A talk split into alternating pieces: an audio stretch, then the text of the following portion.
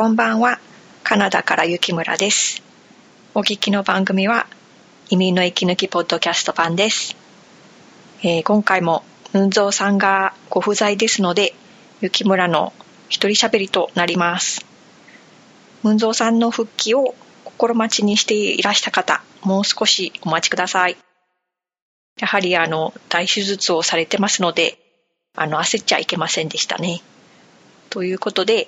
またまたあの、雪村が淡々と原稿を読み上げていくのにお付き合いいただきます。で、えーまずは、そのムンゾーさんからまた新しい音声メッセージをいただいてますので、それをお聞きください。こんにちは。今回もまた入院してリハビリ中のムンゾーです。現在これを録音している時点で4月12日。まだ退院については目処が立っていません。で、今、世間はますますコロナショック厳しい状態なので、あの、ムンジもできるだけ長いこと入院して、しっかりリハビリしたらって感じです。先月、このメッセージを録音した時は、個室でしたが、現在は4人部屋におります。あのね、個室というかね、独房と呼んでいます。私の中では。で、まあ4人部屋なんで今は、ドミトリーと名前を変えています。それで、現在は、えっと、自分は潔癖症ではないということとか、普段からゲストハウスの住民ドミトリーとかに泊まってる経験が結構、まあ、慣れてるっていうことでしょうか。良かったかなと思ってます。このゴーという自販機の音。ちょっと待って。ちょっと、こっちに移動。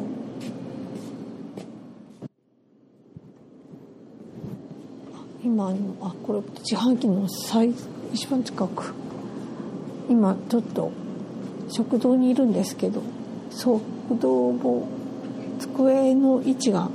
変わってソーシャルディスタンスを意識してか一つ一つ話されています。これでどうかな？これ入るかな？えー、どこまで話した。あそう。ドミトリとかでね10人部屋とかで泊まってた経験が意外とここに来てよかったのかなと思ってます。で例えば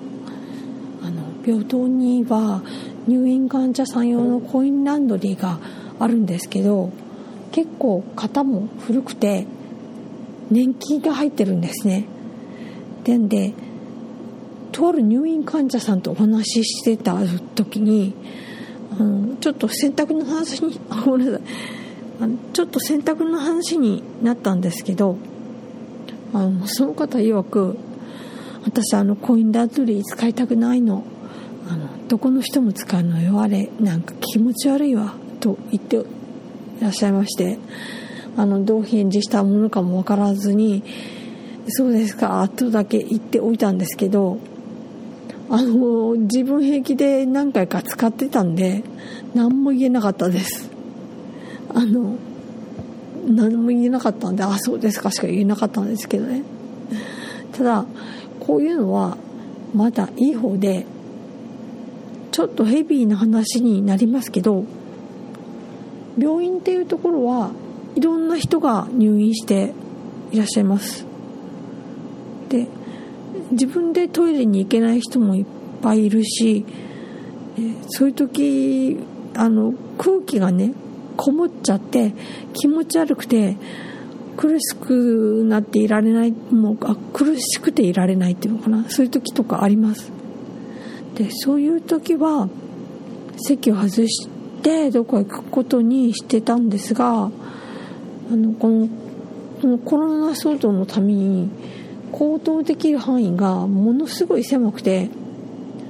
自分の病室の階以外に行くのはもうリハビリの時ぐらいしかないんですね。あのドラマみたいな屋上で一服とか絶対なしです。一服っていうの？こうあフレッシュな空気を吸いに行くとかね。絶対なしです。でもうこうなったら自分はあの紛争地帯のキャンプにいるつもりで心を強く持ってかっこよく乗り切るつもりだったんですがある時いやそもそもここ日本だし私は海外派遣されてるスタッフじゃないしなと思ってしまったのであこれはもうすぐ心が折れるなと判断して素直に部屋移動の希望を強く強く出しました。いつもニュースとかドキュメンタリーで難民キャンプとか避難所なんかを見ることがありますが自分は上辺だけしか見てなかったんだなと思い知りました。本当です。匂いです。画面から匂いも伝わっていたら戦争映画とか病院のドラマとかまああんまり人気出ないだろうと思います。本当に。っていうか行きたくないっていうのかな？見たくないっていうか。でそんなこんなで現在は別の4人部屋にいます。メンバーはこれ私がつけたあのこっそり呼んでる名前なんですけどメンバーがプリズンブレイク失敗さんネガティブさんチーフさんそれから私ムンゾーこの4人です。えっ、ー、とこれ他にもいろいろあるんですが細かいことが割とたくさんあってなかなか一つの話としてまとまらないのでこれは退院後に雪村さんにお話ししたいと思います。それでは以上現場からムンゾーでした。いやでもコロナじゃないです。またねはい。以上ムンゾーさんからのメッセージでした。えっとやはり入院生活特に病院での相部屋というのは、いくらあの旅行先のゲストハウスに慣れていようとやっぱ別物ということみたいですよね。私も匂いにあの敏感な方なので本当にムンゾーさん気がめいただろうなと想像します。で、えー、新しいお部屋で一緒のプリズンブレイク失敗さんネガティブさんチーフさんどんなエピソードがあったのかお聞きするのを楽しみにしています。では、えー、皆さん引き続き文蔵さんに応援メッセージ送ってみてください。では、えー、今回の移民の息抜きの本題に入ります。今回は、えー、最初にカナダの4月のコロナの様子をお伝えしてで後半はあの全く脈絡のないカナダのトリビアをいくつかご紹介しようと思います。例えば、カナダ中央部のマニトバ州というところにあるチャーチルという町では、北極熊に出くわした時にすぐに近くの車に逃げ込めるようにみんな車の鍵をかけないとか、カナダの南東部の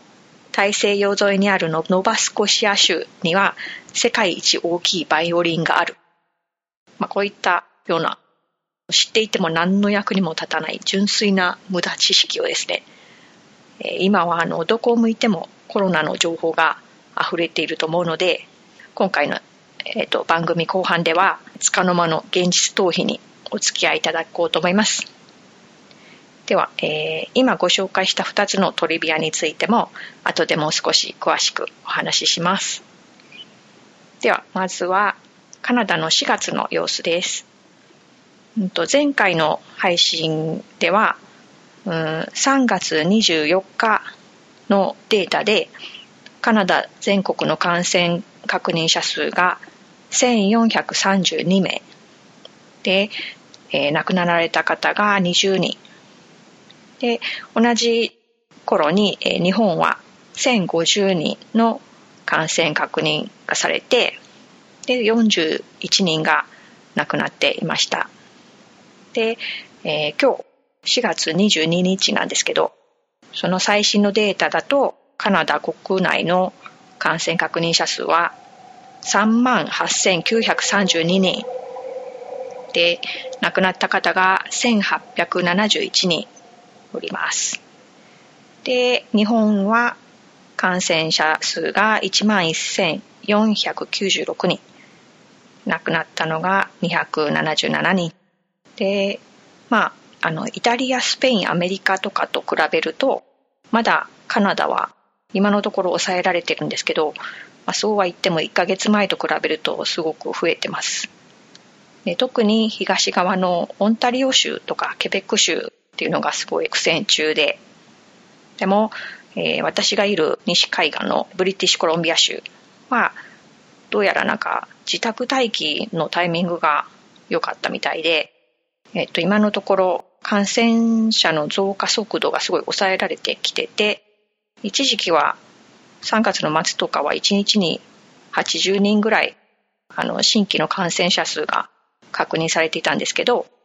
ここあの最近1週間ぐらいは1日30人以内まで抑えられてきてます。でまあそのビブリティッシュコロンビア州の人口は500万人ぐらいということです。で、えー、このまま5月中旬まで感染者数あ感染者数が抑えられれば外出制限が少し緩和されるという話が出てます。でも、えー、50人以上の集まりは禁止のままで大きなイベントは軒並み中止なので、まあ、毎年7月末にあの何万人も集まるような大きな花火大会があったりするんですけど今年はもうそれの中止が決まってます。で、えー、他人との距離2メートルを保つというのも、まあ、外出制限が緩和されても変わらないだろうとで、えー、まあ、それがうまくいったら夏にはもう少しさらに制限が緩和されてでも秋からは第2波に備えてまた警戒を高める流れになるんではという感じみたいです。で家ではですねあのベルーガさんが平日は在宅で仕事で金曜の夕方はあの友達とバーチャル飲み会を最近はしてますコロナのあの騒動以前にもバーなんかに金曜日の夜集まってたメンバー同じメンバーで今はあの自分たちで家でビール用意してパソコンの前に座ってチャットしながら飲んでますね。で私は、えーまあ、料理とかベーキングをする回数が増えました。で最近はずっとあのパンを焼きたくてイースト菌を探してたんですけどどこもみんななんか同じ考えみたいで売り切れてて。で日本でもイースト菌が売り切れてるという話も聞きました。で、まあ、3週間ぐらいずっとイースト菌ないかなと探してたんですけどそしたらあのベルガさんのお友達から情報が入りまして今あのレストランって軒並みあの店内での飲食はできない。でもデリバリーとか持ち帰りのオーダーはできるっていう感じなんですけど、でまあ、それでお客さんがやっぱり減ってるのであの食材が余ってるらしいんですねいつも注文してる食材が。でそんなレストランの中でその余った食材をオンラインで売ってるところがあると。で、まあ、その中でもあるレストランはイースト菌を売ってるという話を聞きつけましてそれであの注文してみたら本当にその日のうちにあの1カップイースト菌がデリバリーされました。ドライイースト。なのであのこれからパンを焼きたいと思います。で他に、えー、と前回の配信であの、まあ、緊急失業手当2週間で900ドルまあ9万円弱を最最長15週間もらえるっていう案の準備を進めているって言ったんですけどその後それがなんか改定されたみたいで今はコロナで失業または仕事があっても収入が減ったという人に向けて、えー、毎月2000ドル、うん、と20万弱を最長で4ヶ月支給されるっていうことになったみたいです。で4月から4月に入って申し込みが可能になったって聞いたんですけどツイッターで見てみたらあのオンラインで簡単に申し込みできてでさらにその数日後にはあの銀行に入金があったっていうツイートが何件もあったんであすごい早いなと思いました。で毎日夜7時には医療関係者とかあのフロントライン食品関係の人とか、まあ、輸送関係の方たちに、えっと、感謝と激励の歓声をみんなであげるんですけど、うん、その音声をちょっと撮ってみたので聞いてみてください。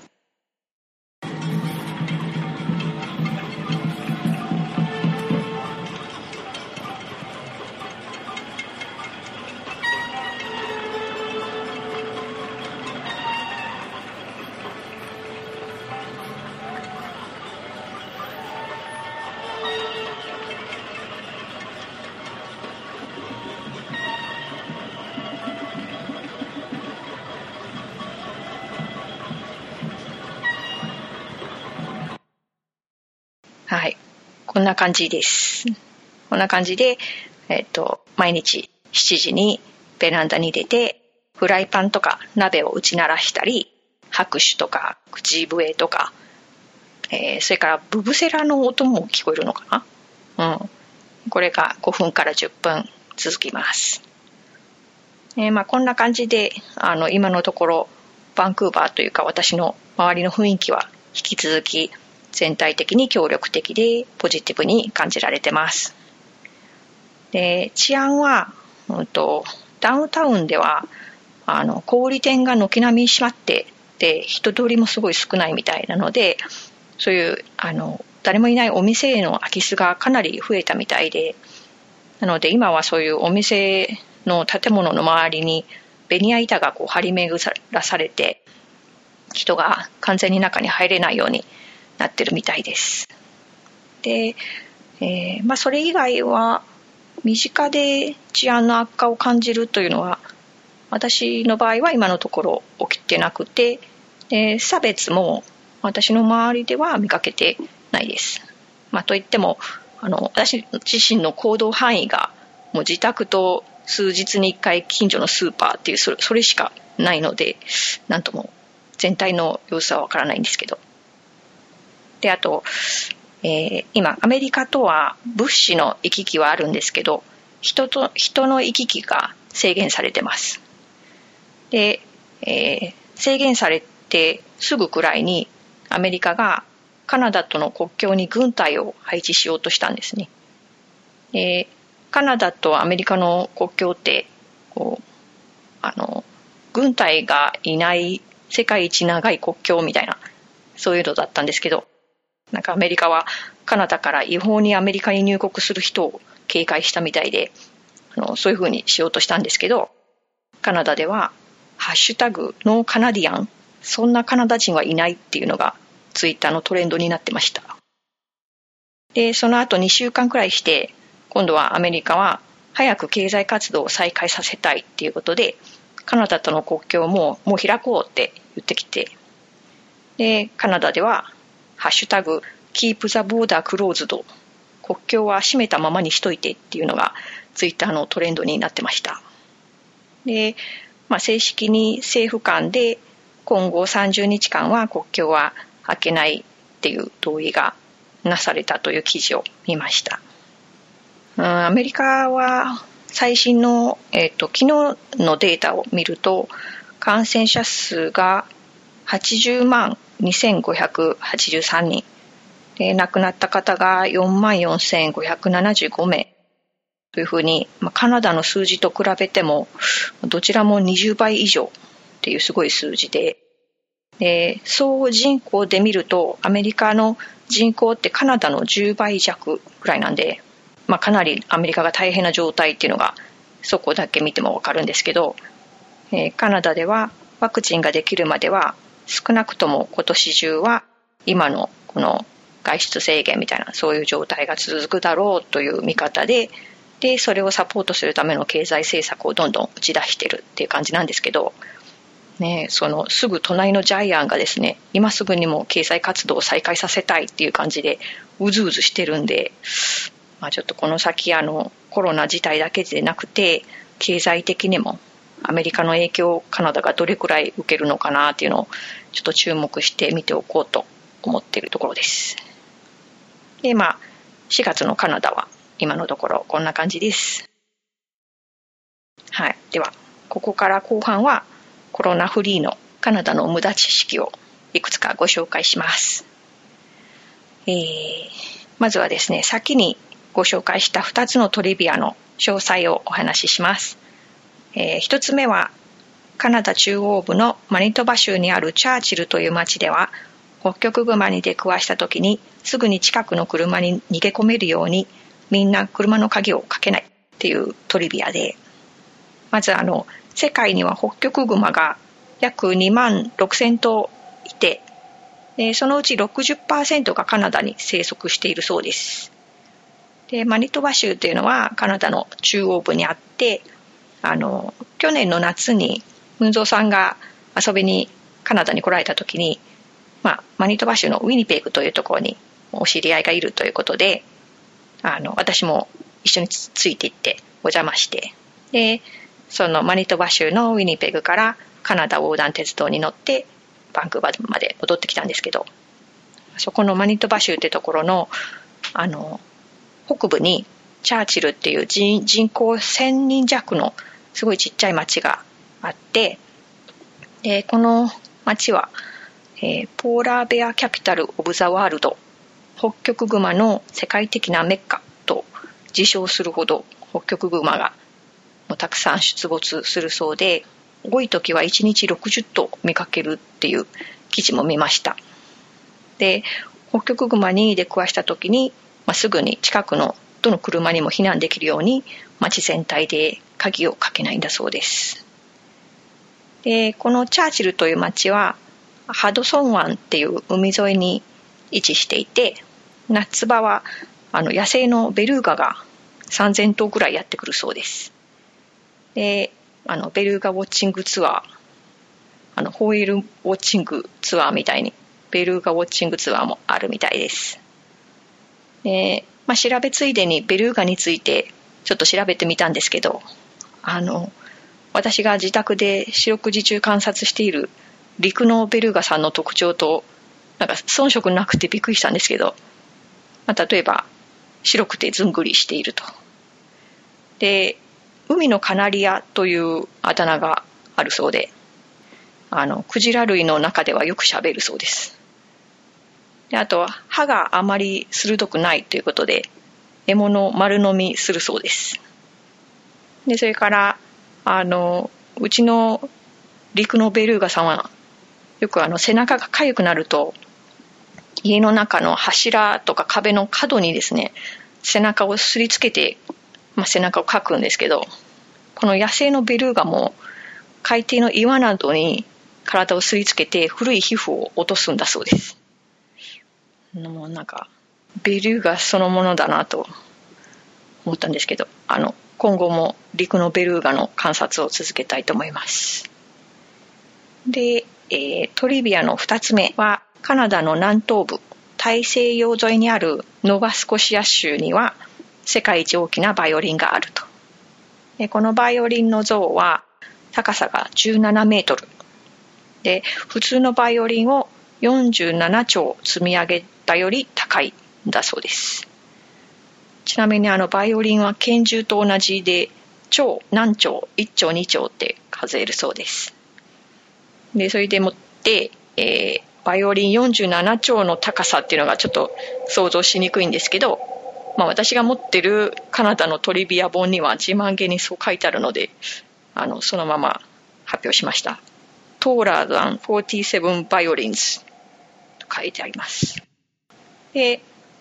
うん、このバイオリン像はそのノバスコシア州というところにあるケープブレトンという島にあるシドニーという町に立っていると。でノバスコシアっていうのはラテン語で新しいスコットランドっていう意味だそうで、まあ、なので訳すとカナダの新しいスコットランドのシドニーっていうちょっとややこしいんですけど、まあ、この辺りはスコットランドとかアイルランドからの移民が持ってきたケルト文化の影響が色濃い地域で、うんと、フィドルって呼ばれるバイオリンを使ったケルトの民族音楽も伝わったみたいです。で、まあ、どんな音楽かっていうとあの「タイタニック」映画「タイタニック」を見たことがある方はあのあれで流れる音楽を思い出してもらうと想像しやすいと思うんですけど特にあの何ですかね三等選出あのなんか主人公たちがこうみんなであのダンスをしてちょっとしたパーティーするみたいなシーンで流れるような弦楽器、はい、あの音を思い出してもらうと分かると思うんですけど、まあ、このケルトのフィドルを使った民族音楽がこのカナダのノバスコシアで独自の進化を遂げて島の名前を取ってケールブレトンフィドルっていうスタイルになって残っているということだそうです。ででカナダにはですね他にも世界一大きい何々像っていうのが各地で見られます。例えばあの世界一大きい五千度玉とか世界一大きい恐竜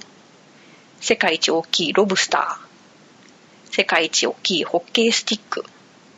それからぜひあのムンゾーさんに見ていただきたいのが世界一大きいカナダグースですねあのムンゾーさんがカナダに来られた時に至る所で見かけたでかい鳥のさらにでかい像。なんか2階建ての家の大きさぐらいあるらしいんですけど。などあのいろいろあります。でまあ一応それぞれ由来由来があって、まあ、例えば五セント玉だったらあの原原料のニッケル鉱山。ニッケルの鉱山がある町だからとか恐竜の化石がたくさん発掘されて恐竜博物館がある町だからとか、まあ、そういう観光誘致の目的があるみたいです。で、えー、最後のトリビアは、うんとさっきの世界一大きいものつながりで今度は人工物ではなくて自然物の話でカナダには世界一大きい島にある湖の中の島にある湖の中の島あります。もう一回、もう一回言います。カナダには世界一大きい島にある湖の中の島にある湖の中の島があります。ちょっと短くシンプルに言うと島の中の島の中の島があると。で、まあ、この状態の島がフィリピンにもあるらしいんですけどあのカナダの方が大きいらしいです。でカナダのは大きさが約1万6000平方メートルサッカー場2枚2面分よりちょっと大きいぐらいだそうです。でこの一番外側の一番大きい島はビクトリア島って言ってカナダの北部にあって面積は日本の本州と同じくらいなので、まあ、日本で言ってみると本州っていう島にある湖琵琶湖琵琶湖の中にこれは実際に4つ島があるらしいんですけど例えばその中の竹生島っていうのを例にすると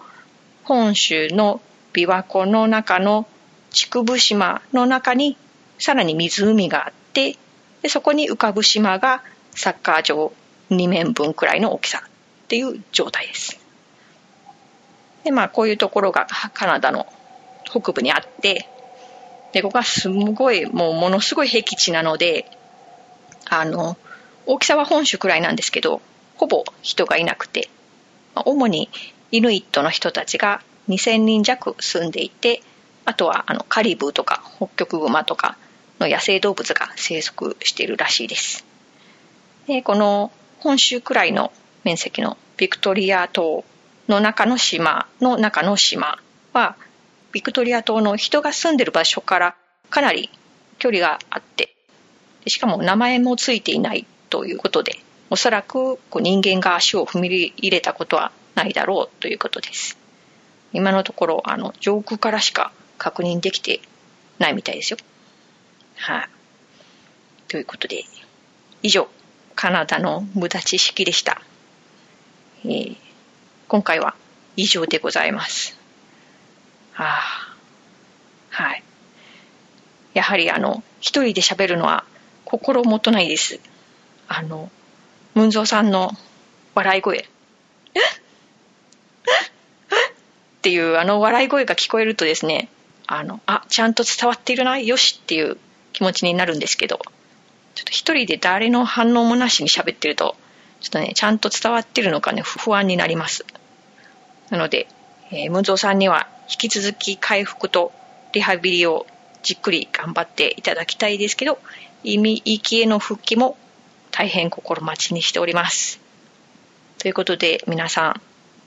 あの話には聞いていたあのパンデミックをですねまさか自分たちが経験することになるとは思ってもなかったと思いますけれども引き続き手を洗って顔を触らないで他人との距離をなるべく2メートルは保って来月もまたお会いしましょう。お話はカナダから雪村でした。またね。